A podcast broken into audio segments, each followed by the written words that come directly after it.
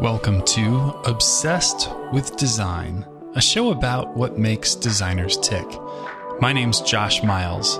I'm a designer, principal, and brand strategist at Miles Herndon, a branding agency in beautiful downtown Indianapolis. Today on Obsessed with Design, I chat with Tad Carpenter.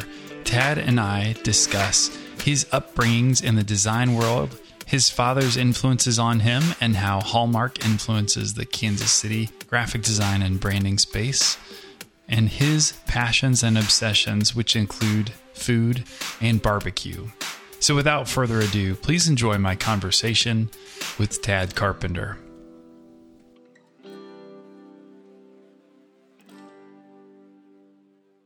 Okay, guys, today I would like to welcome designer, illustrator, and partner of Carpenter Collective, a design and branding studio from Kansas City, Missouri, Mr. Tad Carpenter. Tad, thank you so much for being on Obsessed with Design. Oh, thank you so much, Josh. I appreciate you guys uh, reaching out and giving me the invite to such a great um, program you guys put together. Well, hey, just to get the gushing out of the way, I'm personally a big fan of your work, and I think you guys just do some some beautiful work, and I love how you guys um, really bring the branding work that you do into interiors and just all the things that you touch on. So kudos to running a really cool shop. Oh man, thank you so much. I I greatly appreciate it, and um, the the, the the hugs and high fives go right back at you. So I, I thank you so much, man. well, thank you.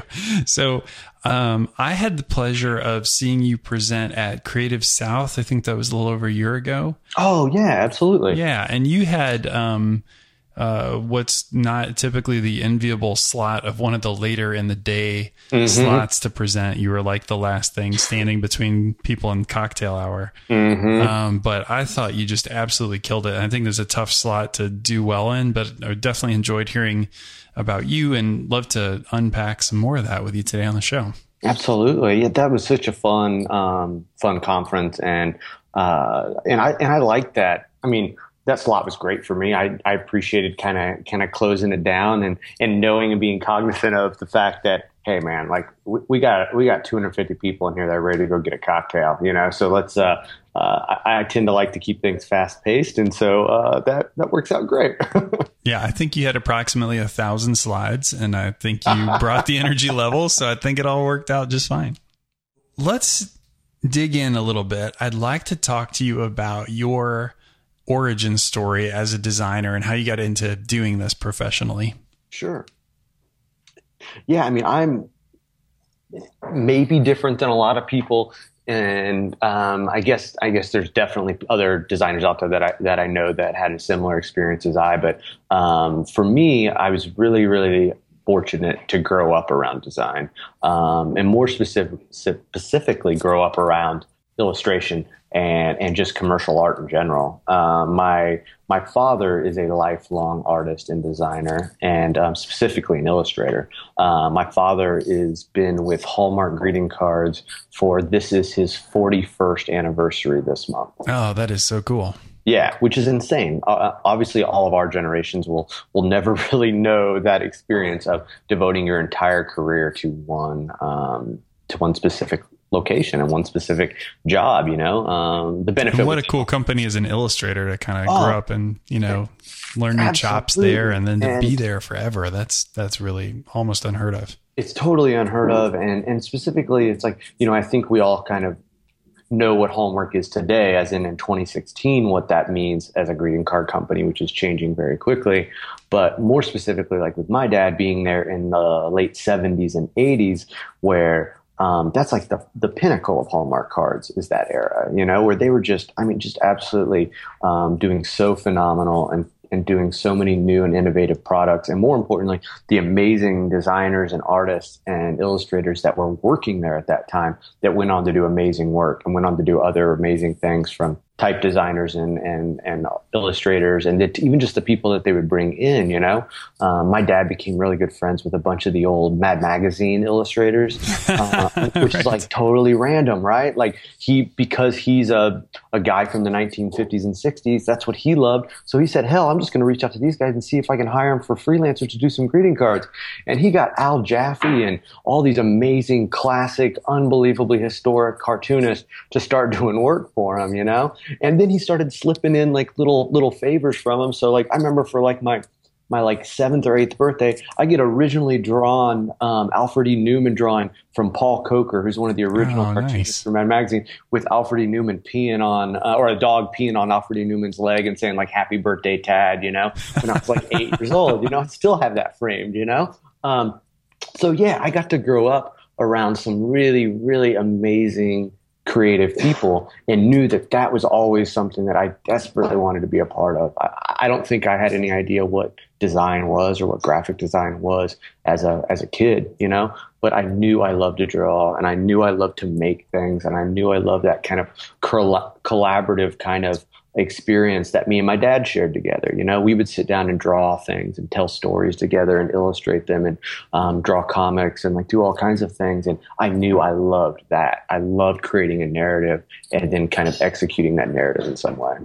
I think as a potential sidetrack, um, I'm just the the whole. I gotta imagine that the Hallmark presence there in Kansas City is just like kind of an epicenter of other creative studios over the last 20 or 30 years. And, you know, pieces like, you know, I'm familiar with Gordon MacKenzie, who did the Orbiting the Giant Hairball book. And uh, when my creative director first came here, he was like, oh, if you've not read this, you've got to read this. And yep.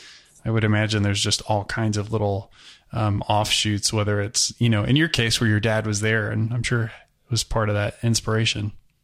Yeah, like I, I I've never um, I've obviously freelanced for them for uh, many a times over the years, but I've never been an employee of theirs. And um, but I live in Kansas City, and I love Kansas City um, because of the Hall family and because that is here. Um, and you're absolutely right. Like there's dozens of design firms and studios and various startups and things like that that are in Kansas City purely because of Hallmark cards. They might have moved here probably reluctantly because I'm moving to Kansas City. Are you freaking kidding me? Then they get here and they see how amazing of a city this is, how easy it is, how unbelievably creative it is. Um, and for a city the size of Kansas City, the creative community is unbelievable. It's so, so inspiring and cool.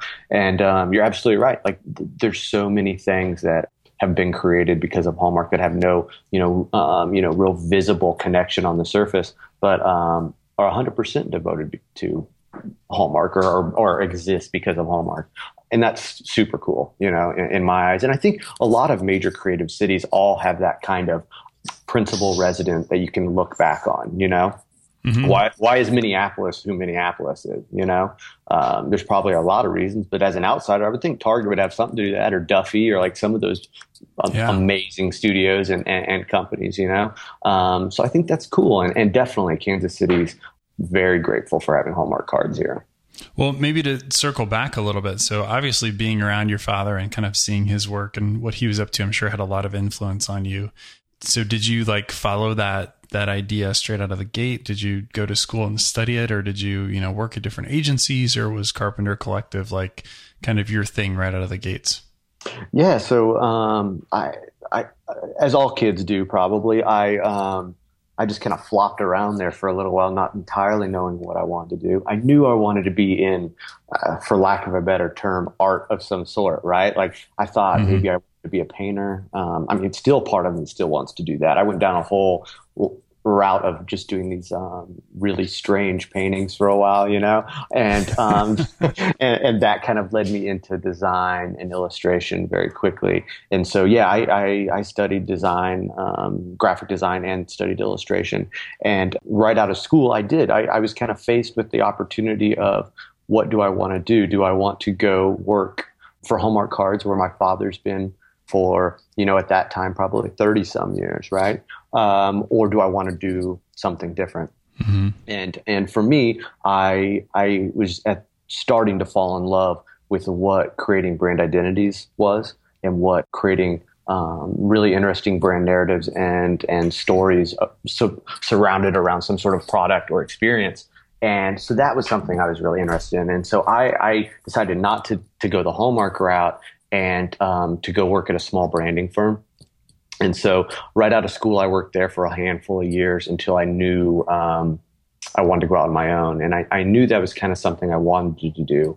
I, I like being able to control what it is that comes in and out of your office and your shop and, and things like that. So um, that was kind of my road. And yeah, I mean, I didn't, yeah, I, I tried all kinds of different things within the design field first until I started to try to figure that out. And that was a tough decision to figure out. Do you want to go uh, and I and I loved Hallmark and I loved to see what my dad got to do there. But I also knew that I, I, I thought I wanted to try something a little different, just because I wanted I wanted to be different. You know, I, uh, you know, is I, I was, I was excited to not be my dad's son in the design world, um, and kind of make your own, your own mark, if you will. Yeah, absolutely. And I know you had told me that, um, your wife Jessica recently joined you at Carpenter Collective, which is which is awesome. So tell us a little bit about kind of how yeah. you guys are set up right now and what that looks like. Absolutely. So so yeah, I mean for gosh, nearly six and a half years, my studio was myself, and we have um, two or three part-time designers or interns that are working with with me at all times. There for about you know six and a half years, and that's great. It's it's been it's worked really really well. And uh, a little over a year ago, about a year ago, it just started to get a little too much um, as far as the the workload and and like all designers out there listening probably i am so horribly bad at saying no to things because every project that comes in wait what's, amazing, what's this right? word you speak exactly, of this exactly right. no exactly right so like every project that that comes into the inbox or on your phone is like uh, it instantly sounds like I, I, can make this amazing. This can yeah. be really exciting. So it's hard for me to learn to to know what to say no to and what to accept and, and that's something i'm getting better at. Uh, you know that's if this is a therapy session this is this, this is one thing i'm working on doctor is, is, is learning to learn to do that. But you know and, and, how does that make you feel to know that you're working on that? Right exactly. I, I feel powerless. It's not going well. Uh, no but but yeah no. Tad tad yeah. it's not your fault. It's not your fault. Oh this feels right. This just feels right. Um, so, so yeah, my, so about a year ago, um, and as I said, my, my wife has been an art director at Willoughby Design Group, which is an amazing branding studio, working with Ann Willoughby and and and all the great people that work over there. And oh yeah. My wife, my wife Jessica was doing just amazing, amazing things there, and was really, really happy for a long time, which is why she'd been there for so long. But um, about a year ago, it just it just got a little too much, and we always knew we wanted to work together, and this was something that we we knew was going to happen eventually, and the timing was right last year. So um, she jumped off, and my wife Jessica and I have now partnered, and so um, and within probably about a month or so, uh, we landed one of the biggest projects we've ever taken on and oh, nice. congratulations. Yeah which is really it's, it's a dream project. And for about the past year we've kind of been on lockdown with this project. Of course doing other work um, in our studio as well. But this project has been a big one. So because of that, we have not got our new website launched. We don't have our new identity created. We don't have our new, like anything appropriate because like literally from the gate, this project that we're so excited about um, has kind of really, really taken a, a big chunk out of our time.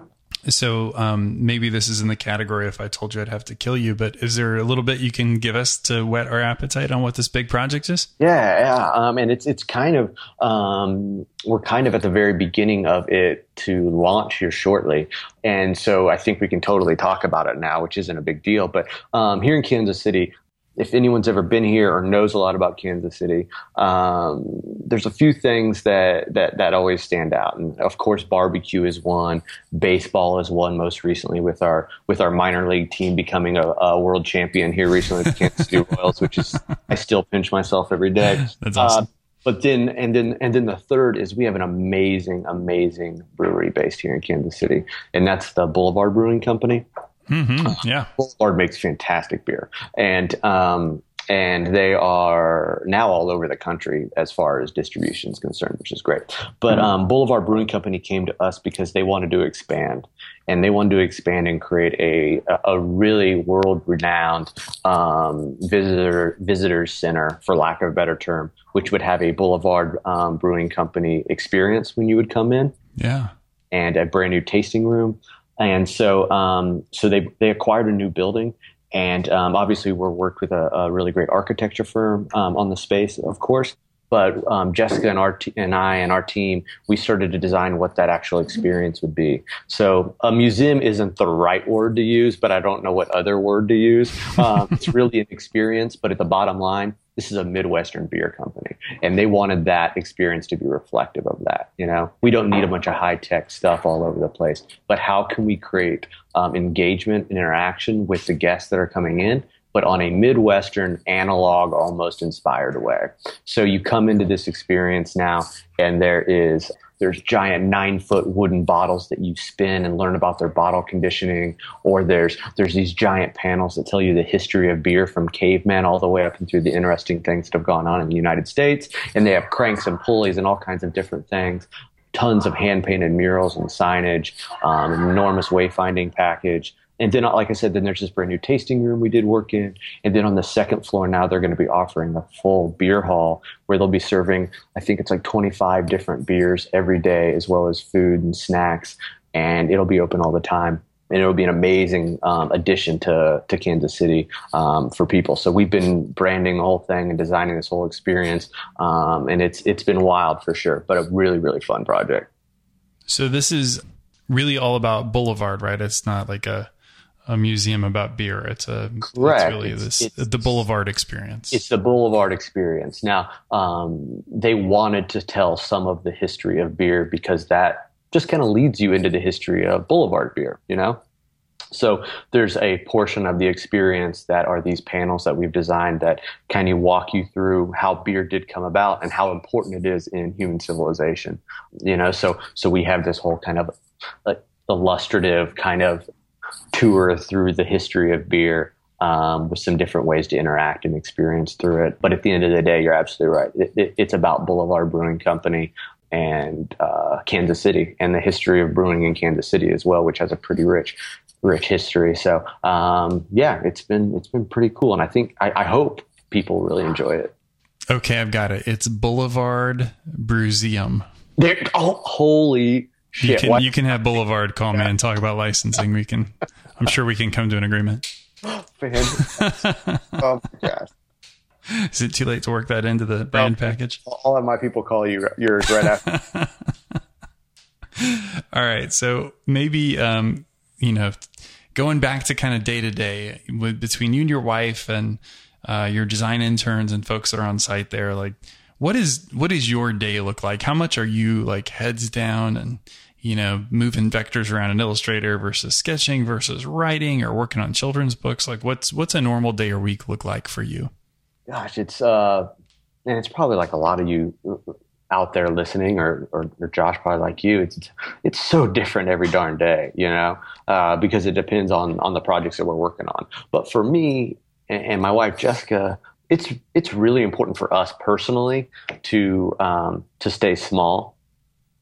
We're big proponents of of the value of being small, and um, we like to be small because at the end of the day, I, I, want I want our clients and I want people that come to us to know that that Jessica and I we're we're involved in everything. Like mm-hmm we are more than involved in than just art directing, but we're we will be touching everything in some way. Um, yeah, of course, we have a we have a um, we have people that are on our team, of course, but but we are working on everything. So absolutely, when you when you say it's your head down, you know, um, you know, uh, plucking pixels and and and, and drafting drafting things, yeah, like that's exactly what I'm doing. I'm uh, like this morning, um, we're we're building a website. So I was, I was working on some of the development code with the developer that we're working on. Mm, cool. Then I'm hopping on to, we're getting ready to do a new campaign for um, Macy's and their and a new holiday campaign for them.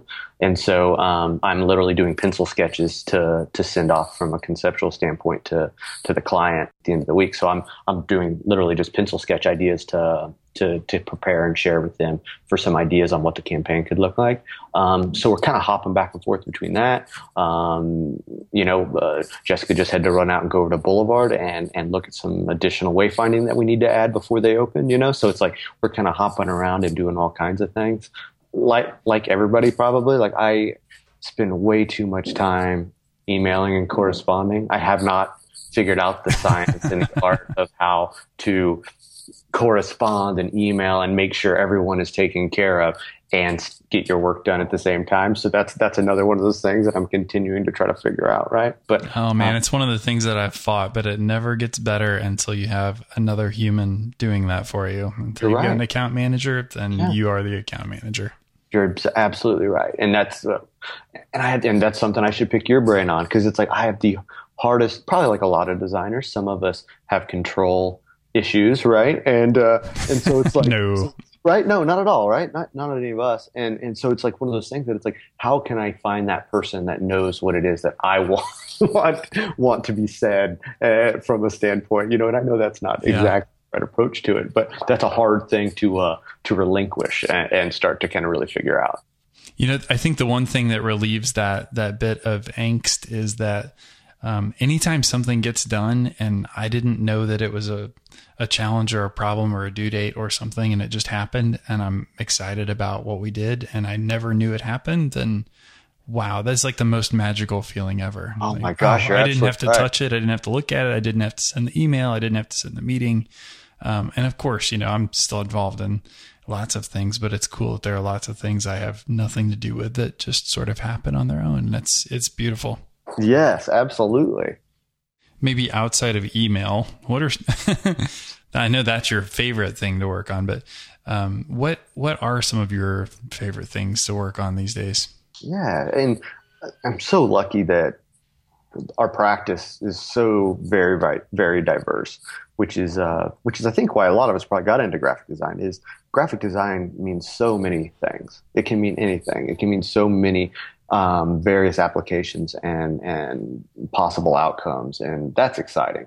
Because if you just tell someone you're a graphic designer, uh, to people on the outside that might mean one thing, but all of us, that's just the beginning of a conversation, right? Because you could be you could be doing more back end development or or designing purely for the web, or you mm-hmm. could be doing more, you know, yada yada yada. So um, for me, uh, I I really, really, lo- the bottom line, I feel like almost everything we do in some form or fashion is related to brand identity work. Um, even doing, like, do a ton of children's books, but mm-hmm. every book I start, I, I work on it like an identity. Um, I think of, okay, almost creating a brand deck for it, you know, like, okay, yeah. here's, here's going to be the palette. Here's the materials I'm going to recommend.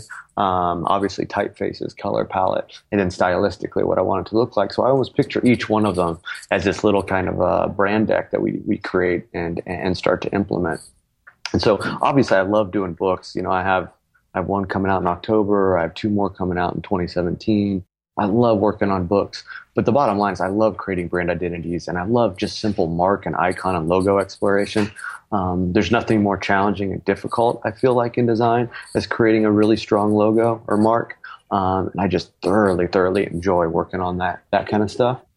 Specifically, like very, very specifically, I freaking live for and love when we get to design a restaurant. Like, mm, yeah, that's my jam on jam right there, man. Like that. You can the, see that too. Oh, that's the thing, man. Because there's, I mean, there's a lot of reasons why, but gosh, I love, I love when there's a uh, project like that that has so many various applications that you get to touch. You know, mm-hmm. yeah, so many ways to think about how how the consumer is going to interact and bring that brand into their life in some way, and and that's really fun. That's really really cool let's see here. I love food and I love design. and you put those two things together. Exactly. Exactly.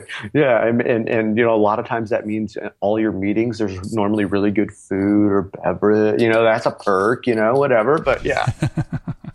so maybe you sort of answered this question with that answer, but you know, with all of our guests, with the theme of the show here, obsessed with design, I, I think designers are just sort of by nature obsessed with with many things but what would you say you're most obsessed with right now? Oh my goodness. Gosh that's so hard. That's like that's like the uh that's like the question when you go to a dinner party or something and someone is like, So tell me about what kind of hobbies you have. And I instantly, like cartoon style, just jump out a glass window. You know what I mean? ah! uh, you know, uh, like, uh, it's just like, I'm out of here, man. And um, so, yeah, like, like what, what I would be obsessed with right now, that is uh, so darn hard to think about. Um, I would say, oh man, we, um, we love to, you guys so generic job i got stupid answers for you man. Like uh like like my wife and i really like to travel. We just came back from a trip. We are constantly looking and thinking about what like our next big trip is going to be. Oh, yeah. So like we spend nights like just like researching like oh whoa look at this weird little you know, island off the coast of something or other. How cool would it be to go there? You know, and we'll daydream about it for a couple days, and we obviously very rarely ever do anything about it. But we love planning that and trying to think about that. Um, so much of our life right now has been about beer, like to be honest, um, because of all the work we're doing with Boulevard. so because of that, I think we've become a lot more knowledgeable just about beer yeah. on a scale because we've had to study it a lot about some other various things we're doing. So we've become, I think, like a lot of probably designers listening to this right now are very um, cognizant and interested and um, aware of microbrews and various different kind of um, beers that we like and don't like. Kansas City, like every other American city right now, has a million breweries opening every day, you know? Um, and there's some fantastic ones, like some really, really cool interesting different types of beer, you know. Like I never thought in a million years I would be into sour beer, you know? And now I'm like, oh dude, I'm super into sour beer, you know? So it's like, right. what, where did that come from, man? Like 26 year old Tad would think I was crazy, you know? And, and, and, um, so, so that's, you know, that's something that is, is new be- and we've always been big fans, but I think because of this project, it's kind of taken it to another level. And we know more about beer than we ever thought in a million years that we would know about beer, like weird facts and like interesting mm-hmm. little little tidbits, you know. So I think that's something we um, we recently built a home and office space kind of thing. Oh so yeah, you were showing I think images of that during your talk at Creative South. I don't. I feel like it wasn't done yet at that point, but it was gorgeous. That's probably right. It probably wasn't time. Yeah. So like we've been like, you know, neck deep for years in like, um, in like materials and like sourcing out like different types of kind of, uh, various build projects, you know? Um, mm-hmm. and, and so that's something that we're, we're constantly involved in. We love furniture design. I would I wish so badly I was better at like mathematics and measuring things and like like literally y'all like the only the closest I will ever get to being a carpenter is my last name. Like they get it ain't even close, man. Like I can't I literally can hardly measure correctly, let alone like cut something and build something. So unfortunately I, I think being a furniture designer would just be like tops, like just total tops. Um, and, and that's something we're super into as well. Yeah, I'm also from the measure once, cut twice school of, of uh, furniture design. So exactly right. I don't. I think I'm. I think I might be slightly number dyslexic. So I'm like, okay, 12, 12, 12, and I go over and write down 21. Like, I'm, no, dang it, did it again like what is I, I feel like I try so hard sometimes too. And I'm like, oh no, no, I'm gonna really take my time. And then I'm like, well, this is weird. This chair only has three legs, you know, that's not that's not proper, you know. I don't know. I think it's uh, maybe a combination of the designer perfectionism. Uh, and a little bit of constant ADD, and kind of like you were talking about, like this, uh, um, this this idea that of designer optimism. Like yep. you just think it's all, every project, every client is going to be awesome and everything's going to work out. So exactly. you put all those together, it doesn't make for great furniture. I don't think. you know, and I think like that's. I think it's healthy that we talk about this with like that designer optimism thing because it's like yeah and I, and I think Josh you're probably the same way. Like every new project that comes in you're there's always um, a huge amount of optimism right off the bat right? Because you're like oh my gosh this could this this could be amazing. This could be great. I think it's healthy especially for young designers to hear and know that guess what? Every freaking project isn't going to be the best thing that goes in your portfolio. Right. you know what I mean? Like right. it's not. And that's and but at the end of the day knowing that's important but um, understanding that I think is is very very healthy. That that not every single thing is going to be some award winning you know um, star of your portfolio, but that you know it's a practice. Like you know each project leads you to something else, and there might be greater value to that project than just being some portfolio thing. But that you took something else out of it that's going to help you along the way, and, and I think that's important okay, guys, we got this great opportunity. Now, granted, it's a rush and their budget is only a tenth of what we would normally charge, but we're totally going to do it. It's going to be so cool. It's going to be the best thing we've ever done. Not going to backfire at all, right? Yeah. what could go wrong? This is going to be killer. exactly. They've never purchased design before, but we shouldn't be scared by that. Yeah, no, no, out. Yeah. Well, as it turns out, you have maybe worked with a few clients who have purchased design before with names like Target and Macy's and Coca Cola and Ray Ban and Nick Jr. and MTV and Adobe. And as we would say in our office, first of all, congrats. Because that is a ridiculous client list, but maybe you can, uh, outside of you know working with one of the coolest brands ever, what what other things do you look for when it comes to deciding who you do want to partner with? Like, what makes a good client for you guys? For us, really, two. We ask ourselves kind of two questions right off the bat when a new client calls, um, and, and those they really kind of apply across the board. Whether you're a you're a Coca Cola or you're you know mom pa Smith starting a coffee shop down the street, and and for us, we typically ask ourselves, A, has this company ever bought design before? Have mm-hmm. they ever purchased design? And B, is this a is this a company that we think is willing to take risks? Those are two questions right off the bat that we try to ask ourselves. Because if the answer is yes to both of those, I think we're going to be a really fun, great fit. Um, if they purchase design, they understand the process a little bit, which helps us right off the bat. If they haven't, it's not an automatic no. We have to kind of feel it out a little bit after that. Mm-hmm. But that's something that we're very aware of is if someone has purchased design prior in some form or fashion.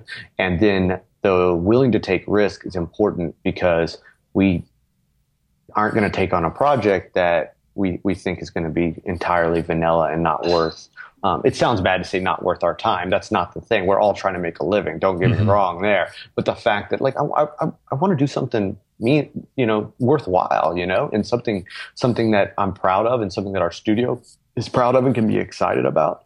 And the end of the day, if if you're just regurgitating the same old crap, like I don't, there's no point to do it. You know, like why do that? Like we are sadly not on this spinning rock long enough just to do things that we don't like and and you know like that's the bottom line and if it's something um, that i'm just like not into um, it probably it, it probably is not going to not going to be great fit, you know? And, and, so we try to be very, very aware of that. Uh, but with that being said, we sometimes take on like very different kinds of projects um, because we're like, well, you know what? We have never done anything even remotely close to that. Mm-hmm. Let's let's get the bat off our shoulder and take a big old swing, you know? And um, and that's awesome. You know, that's I think that's really exciting.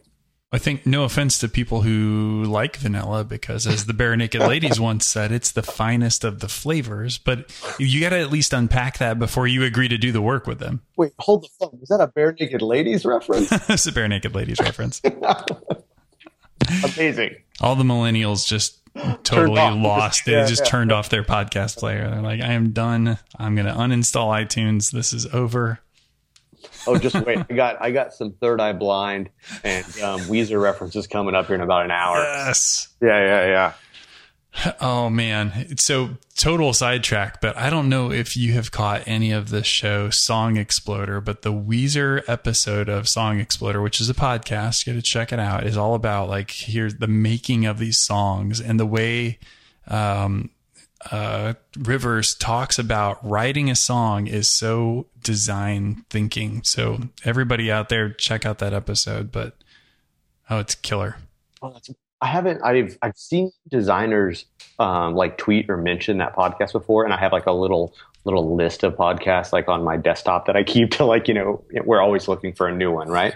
And um, I haven't listened to it yet, so I'm definitely gonna have to check that out the way that he pulls these lyrics together is so methodical and also somewhat random. And it, it just kind of blew my mind that that's the process they follow because it as he says in the interview it it sounds like a coherent story when it's all done but that's not at all how he how he builds it. So I'll just leave you with that to whet your appetite but that's awesome. check out that episode. I love it when I hear of other practices out there like musicians uh, or hell we were just talking about furniture design or something where like seemingly when you hear people talk about them, you're like, wait, we kind of do the exact same thing, just using a different tool, you know? Which then right. gets me real excited. And I'm like, oh, I could totally write and sing songs, man. Like I could totally do this, just like the furniture thing. And then I do it, and like it could, it could literally kill someone with my furniture. It's like, oh wait, no, no, this is really hard. This is really hard, exactly. well, let's uh, shift gears a little bit from other industries and tell me about one of your proudest moments as a designer. My proudest moment, probably as a designer, is the first time I ever actually found out what design was, and probably the first thing I've ever designed. I think I'm still chasing that feeling hmm. every day, probably. And um, I think I told this story at Creative South, and I tend to tell it when I do lectures. Is um, when I was in third grade, I entered a contest, um, and it was for the Kansas City Chiefs football team, and they asked a bunch of kids to to draw um, an idea for the season tickets for the team. And so, as a third grader, I was like, I kind of like drawing. I'll, I'll try this out, you know and and I drew I drew an idea. It, it, let's be honest, guys, it was amazing. It was so beautiful. It, it's just like it was all a bunch of like color pencil little football dudes and stuff, you know. And uh, I can just uh, see you scrawling with your whole fist, with your tongue sticking out of your mouth a little bit. Yep, at the kitchen table, like every day and night. It's like, Mom, I don't have time for Pop Tarts right now. I'm, I'm, i got a deadline, I got stuff to do, you know? And, uh, and so like, uh, I remember, I remember working so hard on that and stepping back and being so proud of this drawing and then sending it off and then finding out that I won and I got, you know, free season tickets to the Chiefs that year. Wow. And, uh, I got to go to the locker room and, and at the halftime and at halftime they honored me at Arrowhead Stadium at the 50 yard line in front of all the crowd. Now this was the 90s. So there was like, you know, like 1100 people at the game but like, you know, like I was there. And so um, I remember a football player um, came to my school in a red Ferrari. It gave me a drive around in it. They did a whole assembly for me. And again, this was third grade. And then um, after that assembly, a fifth grade girl asked me out. and like literally, I she can, thought she was going to ride in that Ferrari too. Oh, that's right. Oh man, I think you just burst my bubble. That's exactly what it was. but literally, that's the day I can like pinpoint of like, you know what? I want to, I want to do design. I like this. Like I can make things for people. They will give me things and I can get older women. Like this is like all in opportunity right now, you know? Um, and I remember that feeling, like that feeling of accomplishing something and, and, creating something with your bare hands that you were so proud of and you could stand behind it in some way. Um, I don't know, man. Like I, like I think about that moment and that opportunity probably more than a 30 year old something man should, you know, like I'm like, I remember that. That was awesome, you know? And, and I, to me, when I think about our process and what we do, and I'm like, you know, not horribly different than that, really, you know? Um, someone's asking you to tell their story in some way and, and you come up with ideas to accomplish that and work with them. And that's pretty awesome, you know? Um, so I feel like we could do a whole PR campaign just for the AIGA based on that story. You know, that the public will recognize your work. You will get these sweet cars and chicks dig it. Exactly. Graphic design. Graphic design. Any exactly. questions? Yeah. Yeah, exactly. Have have have have them give me a call. We'll, we'll work that out. uh, no, yeah, I, I, that was for me a really proud moment, and um, another like more professional moment. I don't know if proud's the right word, but like, I don't know if you're this way. Like, I can think back on my career just thus far, right? And you mm-hmm. have just these little tent poles, you know, that that just really stand out, you know, and and you know maybe that third grade moment is one for me. Um, I remember going out on my own, and probably like everybody who's ever left a day job and went out on their own, like I was freaking terrified, man. I was just like, I have no idea how I'm gonna pay rent. I have no idea how I'm gonna buy, you know, you know, potato chips and popcorn. You know, I don't know how I'm to, I don't know how I'm doing anything, you know? And I remember the first day sitting down at my desk and like really, you know, I had a couple little clients that I, I was, I was working with and bringing along with me, but like for the most part, it was pretty unknown and I had no idea what tomorrow was going to bring me. And, and the very first day, that very first day I sat down and my phone rang and I picked it up and it was, um, it was a creative director at Chronicle Books and she just randomly had seen something I drew. And um, she's like, We have this idea for this book, and we'd love to see if you'd be interested, maybe illustrating and designing it with us. And I remember just setting the phone down and literally just like screaming, holy shit, as loud as I could um, with it on mute. Because I was just like, that, fe- I remember it's that feeling. You know, I don't. Yeah, could you hold on for just a second? hold on, let, let, me check with my staff and see what we look like right now. Um, holy, I mean, I was just like, so there was, it was almost just like a release of, um, of fear and, and, and, just tightened up energy that, um, that I, I just felt like, you know what? You can do this. Yeah, you're going to question yourself and there's always going to be fear. I think fear is a good motivator, at least for me. But like, there's always going to be a little bit of that and that's healthy. But at the end of the day like that that call and that project is always going to stand out to me because it, it it came at such an opportune time. Like that first day sitting down on your own and i was like holy crap. Like um, i needed that. And that that was that always stood out. Oh that's awesome. You know you've mentioned the the children's books thing a little bit a few times.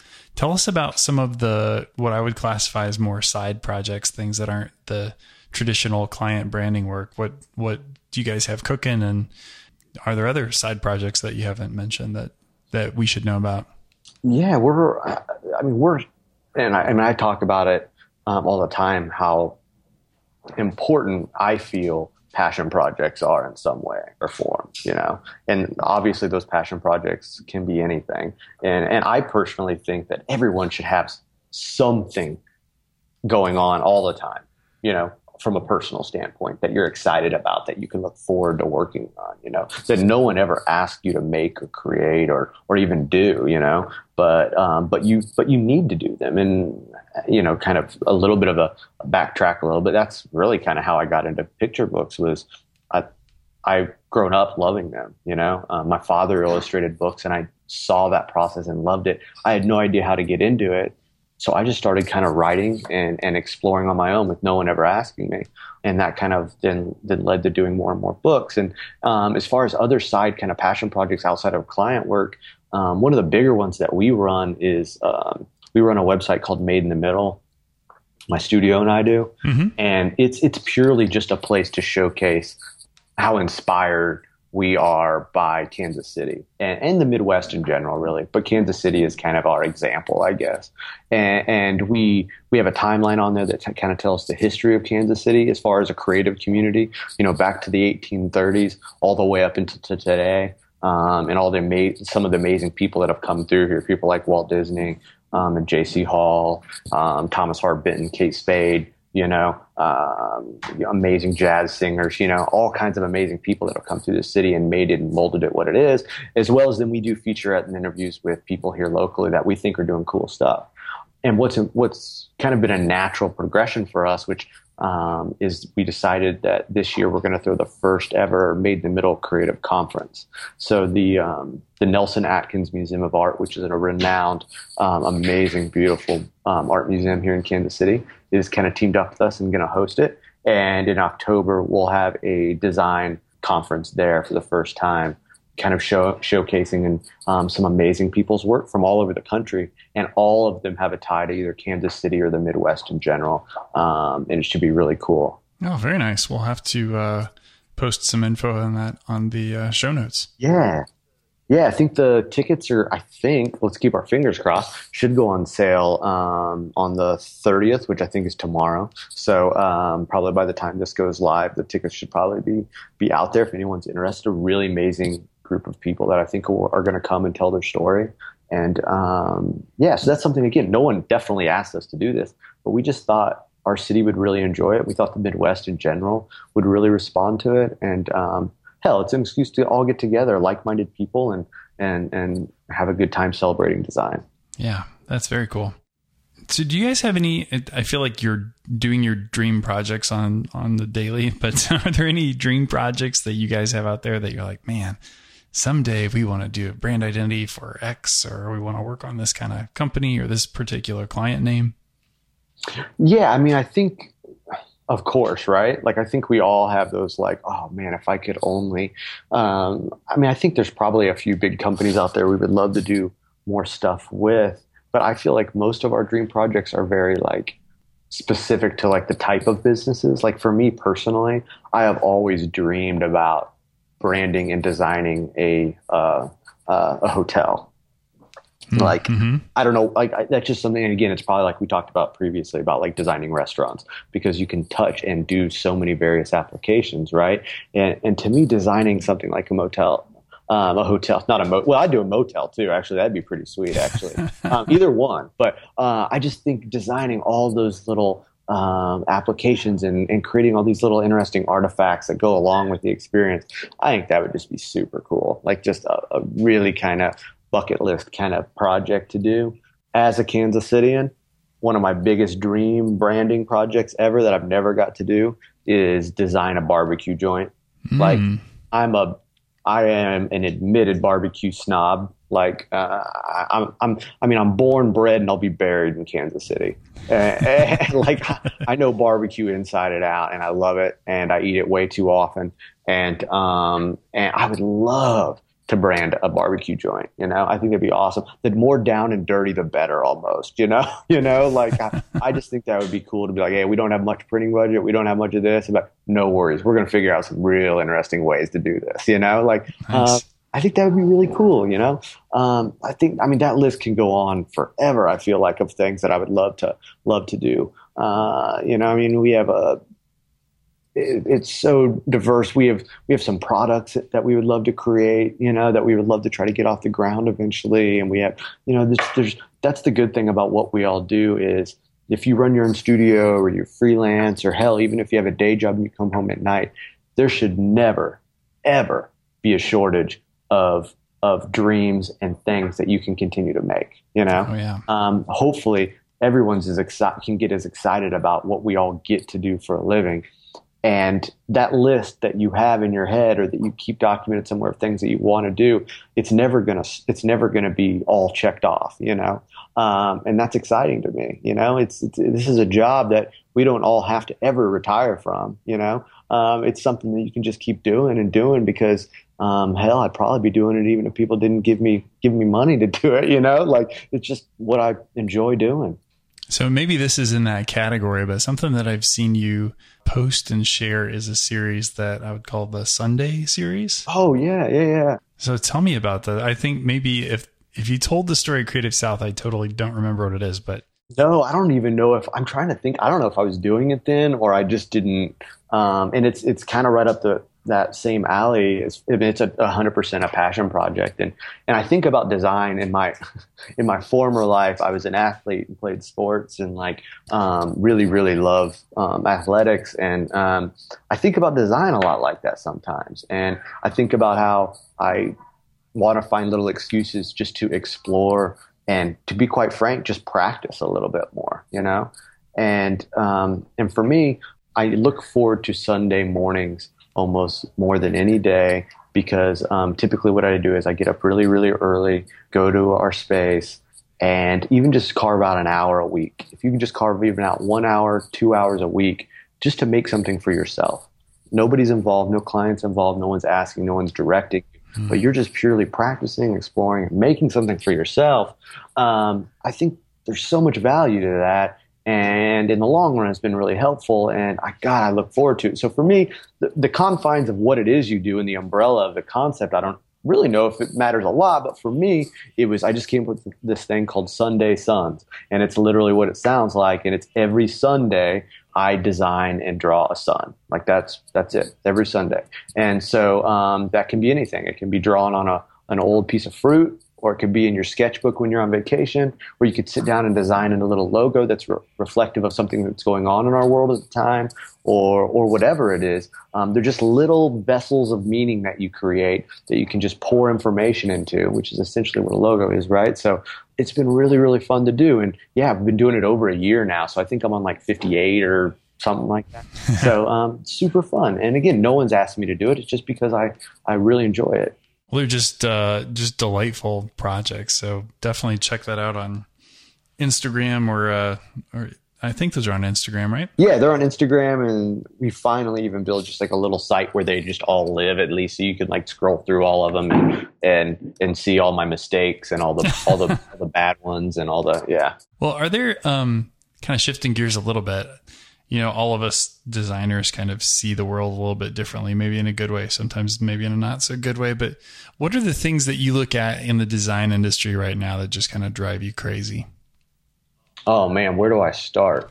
um, no, like I, like I, I try not to be like a negative like overly negative when it comes to things because it's like, hey man, like who cares? Like it's not. It might not be hurting people too bad, you know. But like to me, I really don't care for just like, oh, this sounds like such like a jerk. Like putting just like inspirational quotes on shit all the time. Mm-hmm. You know what I mean? Like it's just like, oh god, do we really need another one of those? Like, holy crap, there's. I think we're covered, man. Like we're we're good there. I don't. Uh, I, and it's I don't know if you're ever this. I'm always like cautious to like what I say because it's like no doubt tomorrow I'm going to get the call from somebody that's going to be like, we have this whole line of something we want to do, and you're like, oh man, I just you know because it's like it's like, and I think it has its pers- purpose and its place, and I've heard about another way that it's being used, which then I got I was like, oh well, that's actually really great, but right. like I think about the um, uh, the adult coloring book craze, you know. oh, now, again, I, I read a story recently because it's like I don't know if you like. I, I, find out that something is annoying me, and a lot of times that makes me then go like research it a little bit. Like, mm-hmm. okay, why is this thing annoying me? Right. Like, maybe there's more to it than I don't know. And so I did. I did some researching, which means I did a bunch of googling, and like I um, found that there's various like senior cities, senior centers, and retirement communities that are using it to help with like um, various forms of um, you know, pain and, and various ways to keep the, um, their minds active. Oh, yeah. And then I'm like, oh, well, actually, that's like a great resource for, for, for senior citizens. Now I'm a jerk, you know? But like, to me, I'm just like, and I feel like I've been approached by several people to do those. And I'm always like, oh gosh, I don't know if it's the right fit, you know? So, um, that's, you know, that's something, I guess, you know? I'm trying to think on a grander scale things that, um, bother me. I, I think it's and, and, again it's hard for me to say because I'm not as involved in it on a national level with like AIGA and things, but I think AIGA and various conferences are doing a really really um, most of them are making a, a a good effort at making sure um, our industry is becoming more and more diverse. Mm-hmm. I think that's really, really important. Oh, yeah. Um, diverse in all forms. You know, I know my wife, um, Jessica, being a art director at Willoughby Design Group for so long, Willoughby Design Group is um, a huge proponent for women in design. Um, and, and Ann Willoughby specifically is, that's been, you know, one of her big talking points since she started her firm in the 70s. Um, and, and she always, I mean, has told me stories about how hard it was to create a business in the 70s as a woman and get a loan and like do all this thing. So I think that's, that's a, a great, uh, a great thing that is starting to to move forward. Now, is it are we in a good place? Probably not, but I think it's at least you know people are making efforts, and I think that's um, a start. You know, and that's good. And I know um, that's something that's important to my wife as well, and, and Ann Willoughby, who's a close friend of ours as well. So, but yeah, I mean, I, those are like little things that I think, um, at least the first two, that um, you know make me roll my eyes a little bit, at least. good, good input. So maybe, uh, maybe the answer is adult coloring books also. But, but where do you think you go for inspiration these days? Oh, you son of a gun! That is not right. um, it's I, I, very much, and and this probably isn't too different than other people out there. But me being um, my father being such a huge inspiration to me, and really kind of paving the way as far as um, a teacher. Like he was, he's definitely the person that has taught me the most um, in all in all forms of life, really, but especially design and illustration. He is a byproduct of the 1950s. Like that's he's a he was born in the 50s and is 100% a byproduct of that. Yeah. And because of that, his heroes were definitely a lot of the mid-century designers that we all look to. Yeah. So because of that, like I remember as a little kid, like a lot of those mid-century designers and illustrators, you know, people like the Provensens or or Dick Bruna or obviously people like Mary Blair or uh, there's countless of them, right? Um, because of that, uh, I think that's where I've always really been inspired as far as things like color palette and, and use of shape and, um, and and things of that nature. So I know those are those are the kind of things I continue to listen to and look to are are a lot of those makers and designers. Um, I really continually, it's timeless stuff. Um, I'm inspired by it. Um, I know Jessica and I have keep talking about when we've been putting together different, you know, um, you know, starting a project for inspiration. We've started a new thing where we're trying to make sure that anything we pull from an inspiration standpoint has no connection to graphic design at all. Hmm. You know, so like if you're, you know, if it's color or form or something like, can we be inspired by something we're finding out in, in real life or um, by, you know, fine art or by furniture or by, you know, something outside of our industry? Like, is that something that we can try to be inspired by? Which is a fun challenge, and I think kind of just breaks up the monotony a little bit, you know. Um, yeah, I think that's a great approach. Yeah, so I mean that's that's kind of typically some of the things that we've looked to so I'll admit it. Um, my wife and I used to watch a lot of a lot of HGTV, and I remember there was one of these shows where they would have like this physical color wheel they would use, and it always had like stuff in it, like berries or flowers or you know something from the physical world to show the the the client like what the colors might look like, as opposed to just opening a fan book. And I thought that was such an interesting approach of how to how to portray color. Seriously, I think that's fantastic. Like I always tell my, I, I, just belched on your podcast. I think I don't know if you guys. we're totally keeping that. I, I, hope you guys do, and I'll try to get one at the end for you too. As I'm still drinking coffee at 2:08 in the afternoon. Well, you and me both. I know, right? Um, so, um, there's a, a, friend of mine that I went to college with, and uh, we even worked together for a couple years. And she gave me and my wife Jessica maybe the best advice on color that we still use to this day. And I don't know if this is helpful for anyone else, but it's something that we think about a lot.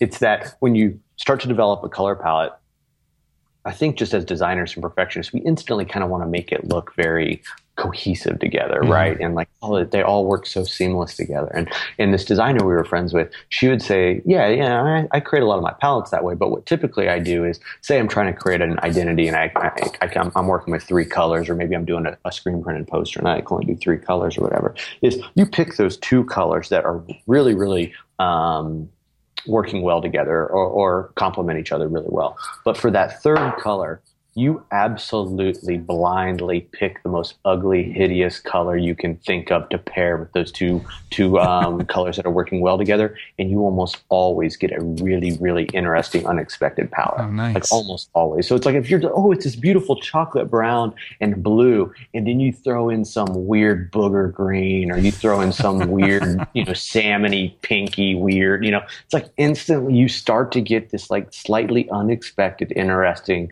Um, um, palette and that's something that we think about all the time when we're thinking you know it's like well this palette just seems a little expected. Let's try to find something really random to pair with these other colors and i feel like that always helps us because i think color is always a challenge for people you know? And it's hard to spec a good booger green. It is man. It is. It is. I have a whole file of booger green. I can that's the voice of experience there. yeah I, am majored in booger green so yeah. No. So I, I think that's a great piece of advice from a color standpoint.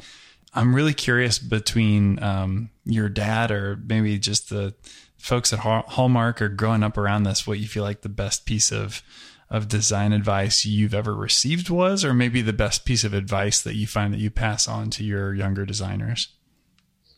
Oh my gosh, I don't even know. I, I know um, something I talk to my because I teach at the University of Kansas also.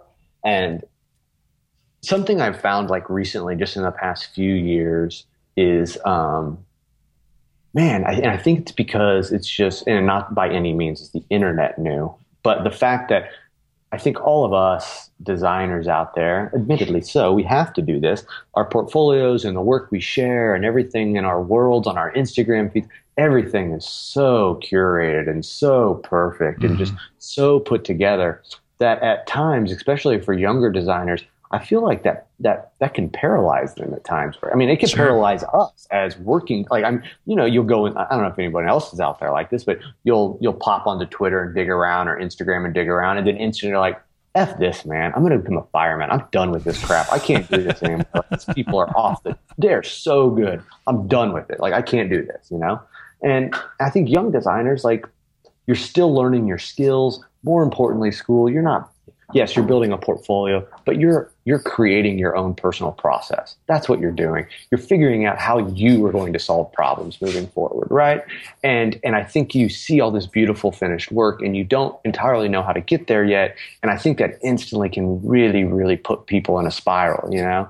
And I always tell my students, like, just please try to not look and compare yourself to these other people. You know, that's an easy thing that we all tell ourselves all the time. But gosh, I think that's important.